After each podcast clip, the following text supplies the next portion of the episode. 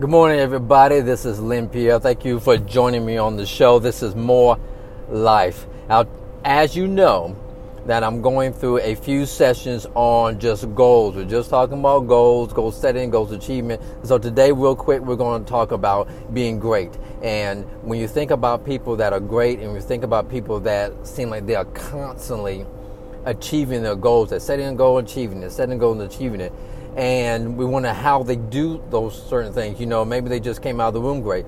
But let's talk about the fact that, that before we knew who Michael Jordan was, he was already very competitive and worked really hard.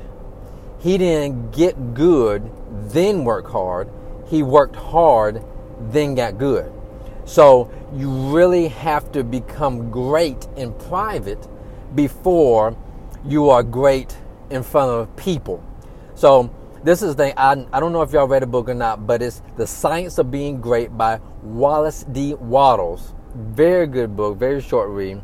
But the whole point, one of the points of his book is that if you want to be great, then start being great right now. So if you want to be a great parent, then pick some aspect of being good or great as a parent, focus on that and get great at doing that. You know, if you want to be great as a medical professional, pick something. You know, decide that, hey, this entire month, I'm going to make sure that I speak with a smile to each and every client, patient, or resident that I have, each and every co-worker that I meet, and each and every family member that I'm in the room with. That's an aspect of being a great medical professional. So decide that you're going to be great right now and start doing things in a great way.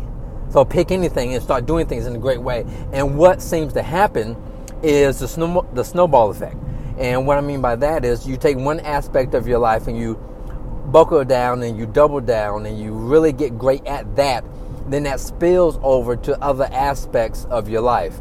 You know, all of a sudden you started working out and you're committed to working out well, then your commitment to eating is stacked on top of that.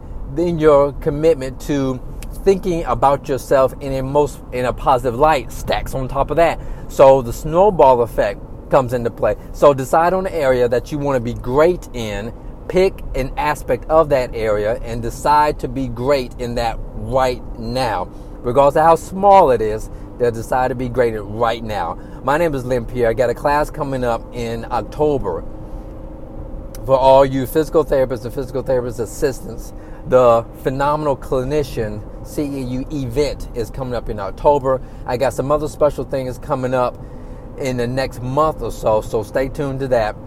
Follow me at LynnPierre on Twitter and email me at lp at lynnpierre.com. I look forward to seeing you, working with you, and serving you with excellence. Bye bye.